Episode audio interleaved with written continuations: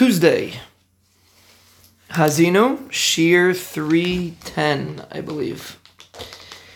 So, one of our listeners called up with, basically our point over here is to try to see, realistically speaking, how there's so many things that we don't pay attention to, that the Banishlam does, that are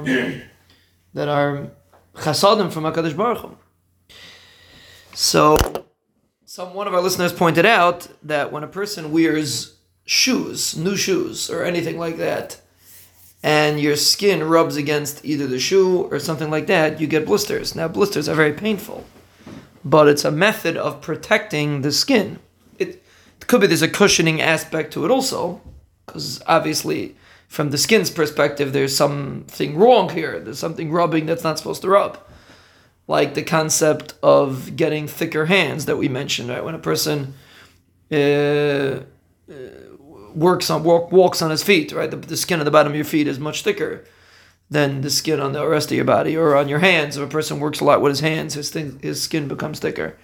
It's basically a protection system that the Banishlam put in place. But blisters also is a protection system that's built into the body that if a person... if there's something going wrong, like if it's getting rough, or whatever. Now, we know because you put on new shoes. But from the body's perspective, there's something wrong. Something's rubbing. Something's hurting. So the body sends defense mechanisms to that spot to protect it. Again, something that you don't control, something that you couldn't control even if you wanted to control. And something we definitely don't appreciate. And something that if we wouldn't have, maybe if we get new shoes and you wouldn't have blisters, maybe it wouldn't be the end of the world. I don't know.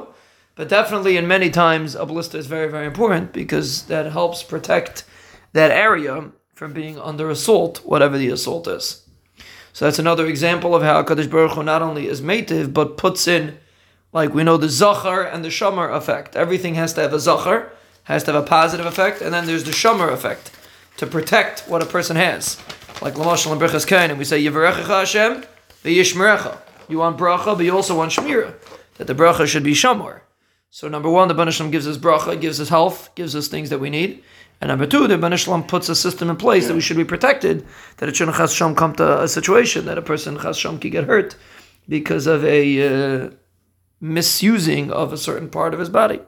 So there's a perfect example that the Banishlam has a mechanism in place to protect the body when something is going wrong with the skin, even though to us it's innocuous, but if something's going wrong, the Banishlam arranges something that should be able to fall into place to protect the person's skin.